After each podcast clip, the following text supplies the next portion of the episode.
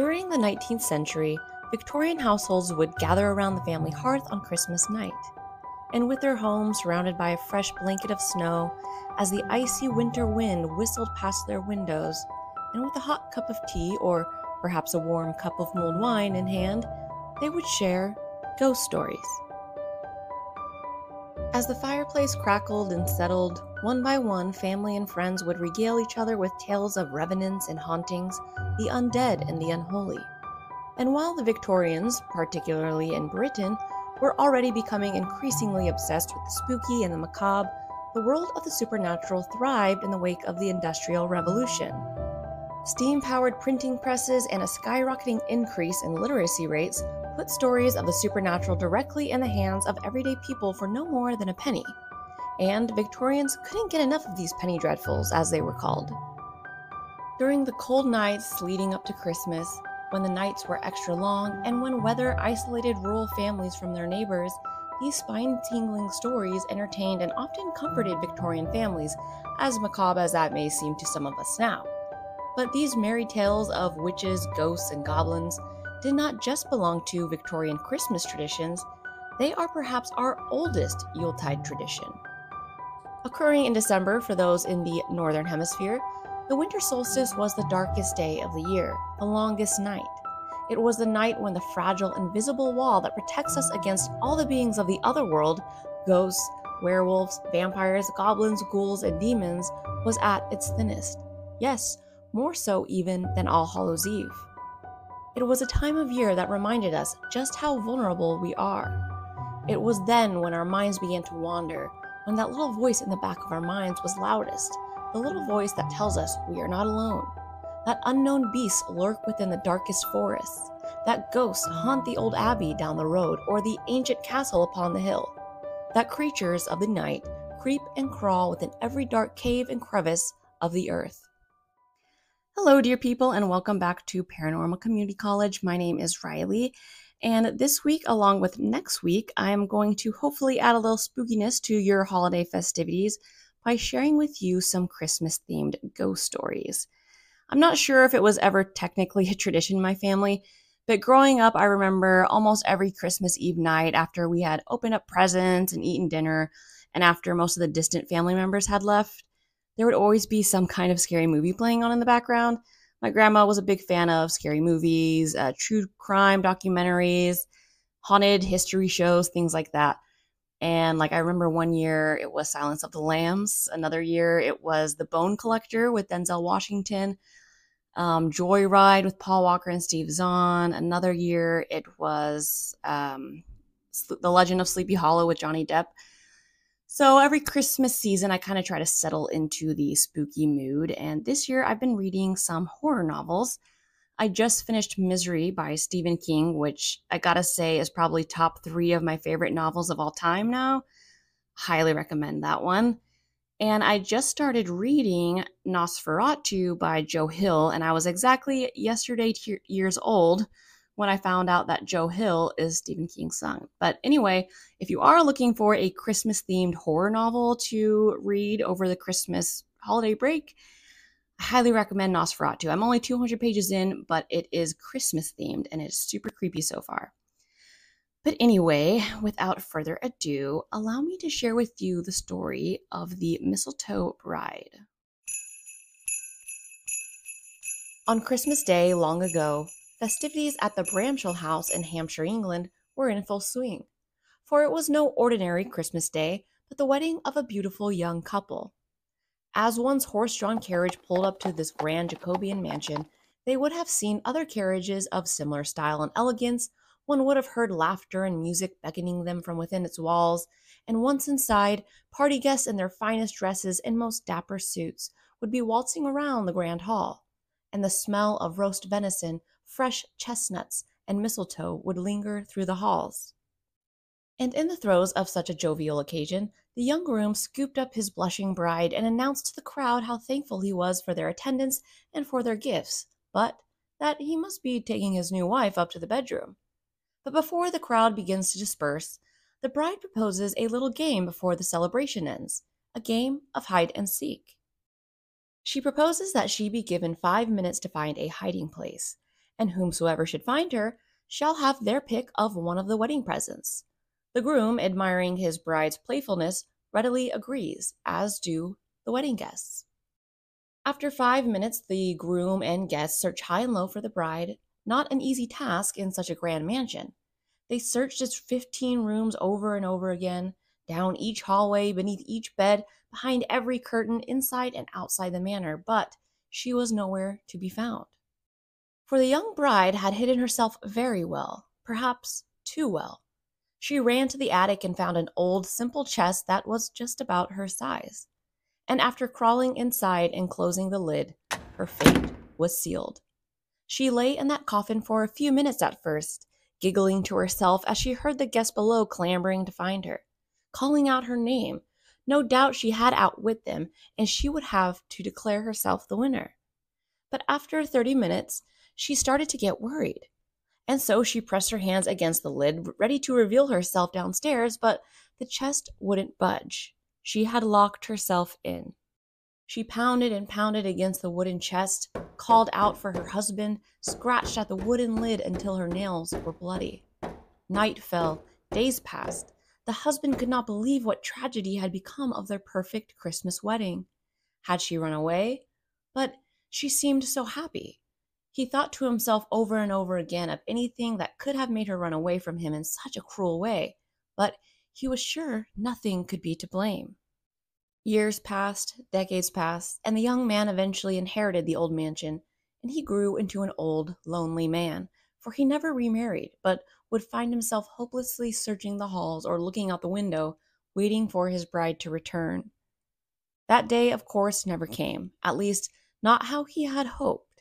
One Christmas night, when the man was old and gray, an upsetting realization hit him like a ton of bricks.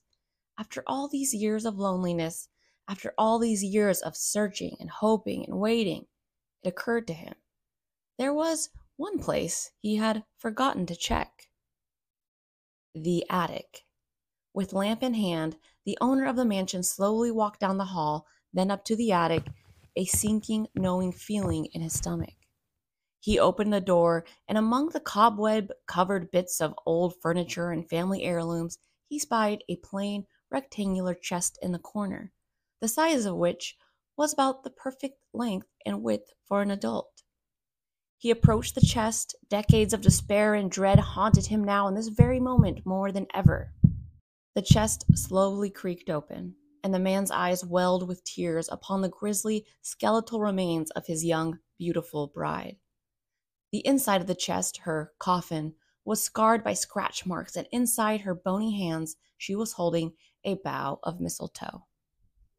So there are several old manors in England that lay claim to the original mistletoe bride story, contending that the legend originated from a very true tragedy sometime long ago. While the story may have been told orally for decades prior, it was first written down in the form of a poem by Samuel Rogers in 1822, which reads, Oh, sad was her fate in sportive jest. She hid from her lord in the old oak chest. It closed with a spring and dreadful doom. The bride lay clasped in her living tomb. Of course, there's no doubt that the story of the mistletoe bride has been fictionalized and embellished time and time again throughout the decades, but perhaps there was a real Christmas bride who met a sudden and tragic fate such as this. And wherever she may be, perhaps her ghostly screams can still be heard each Christmas night, begging those alive and dead to find her. But if there's a character of horror people in the 19th century really seemed obsessed with, it was that of the Headless Horseman, a character from Western folklore that has been around since at least the 1700s.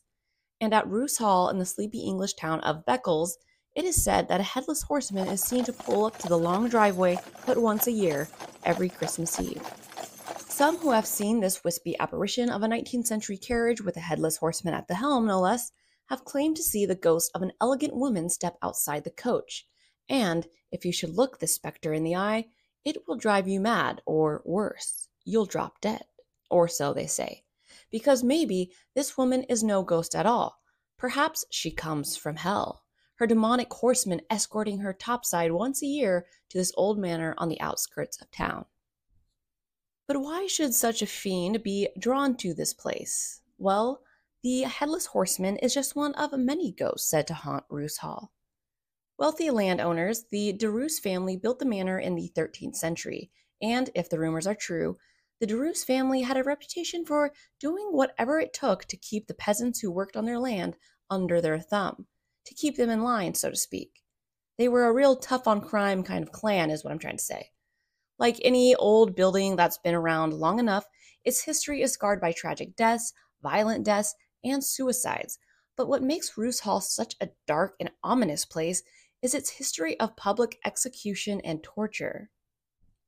As many of you probably already know, people in the Middle Ages were huge fans of cruel and unusual punishment, and the executions of criminals or alleged criminals were public spectator events, kind of like NASCAR.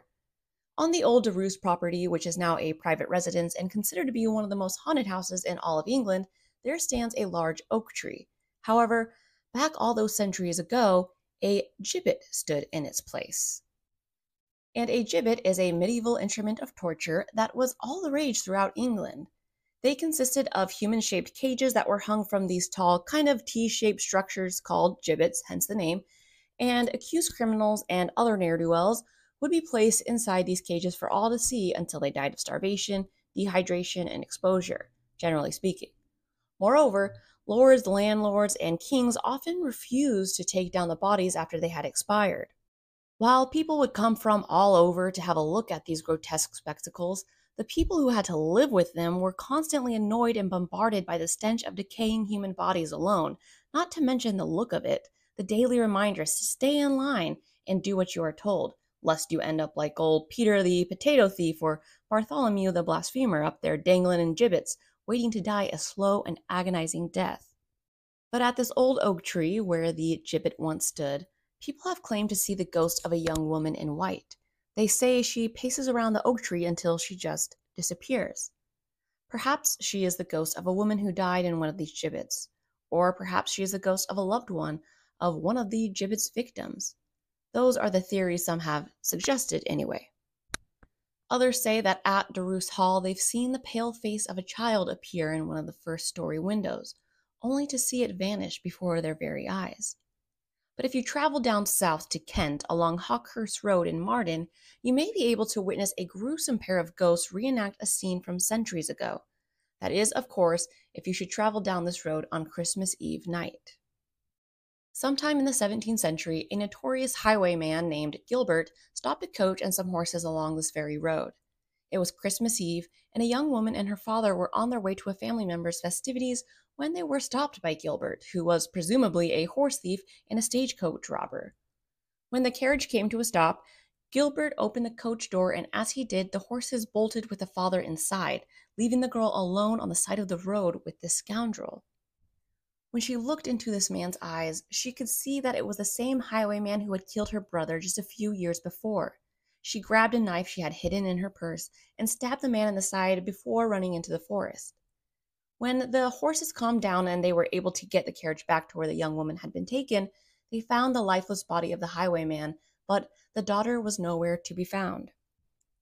Days later, the poor girl was found in the forest where it appeared she had fallen and hit her head on a rock, likely in her desperate attempt to get away from the man who killed her brother.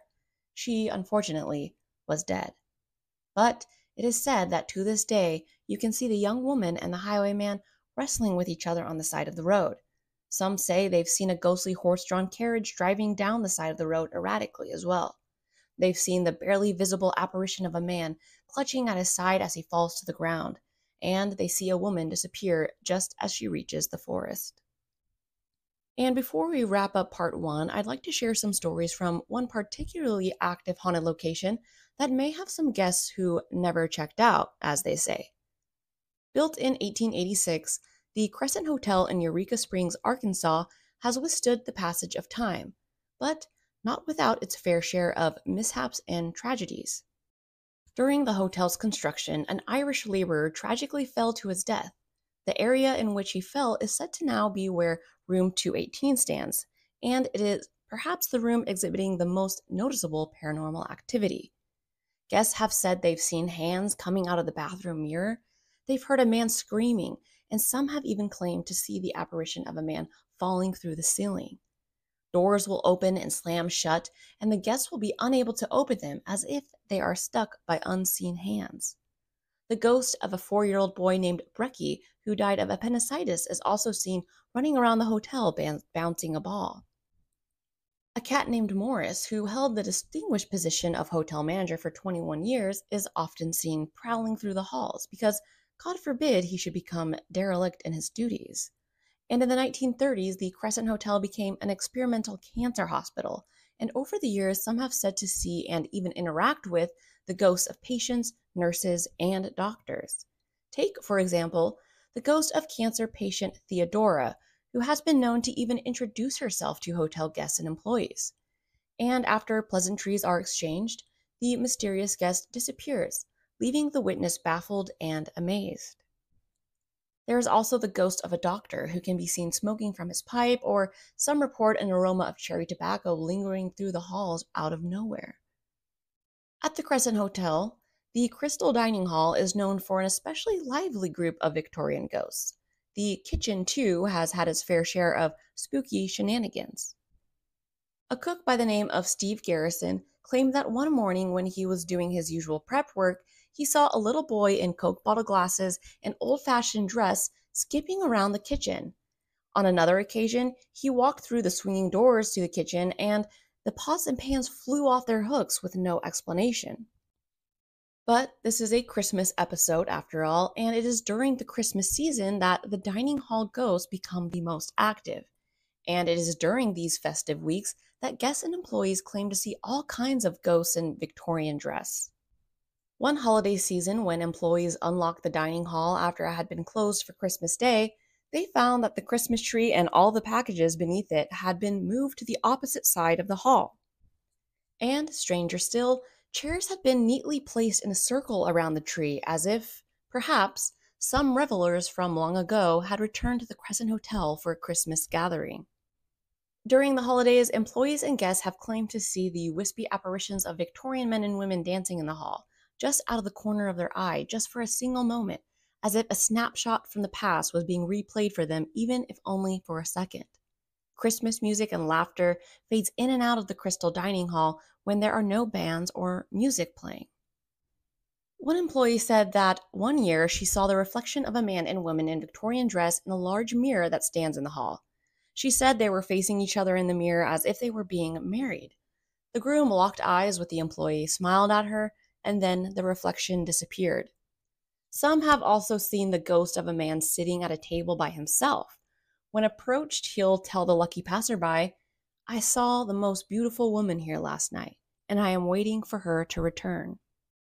And there is something especially heartwarming to me about the spirits of the long deceased returning to the world of the living to partake in some Christmas revelry, to be embraced by the warmth of the holiday spirit. Perhaps it is that very warmth that draws them back, at least in the case of the Crescent Hotel. I hope you enjoyed these short Christmas ghost stories and make sure you join me next week when I'm going to share a few more ghost stories, but I'm also going to talk a little bit about some ancient folklore and some ancient Christmas traditions that are a little bit on the spooky side. So, thank you guys so much for listening. Make sure you like, follow, subscribe, leave a comment, all that good stuff. Follow me on Instagram, leave a review or rating, and I hope you guys enjoy a very Merry Christmas. Thank you.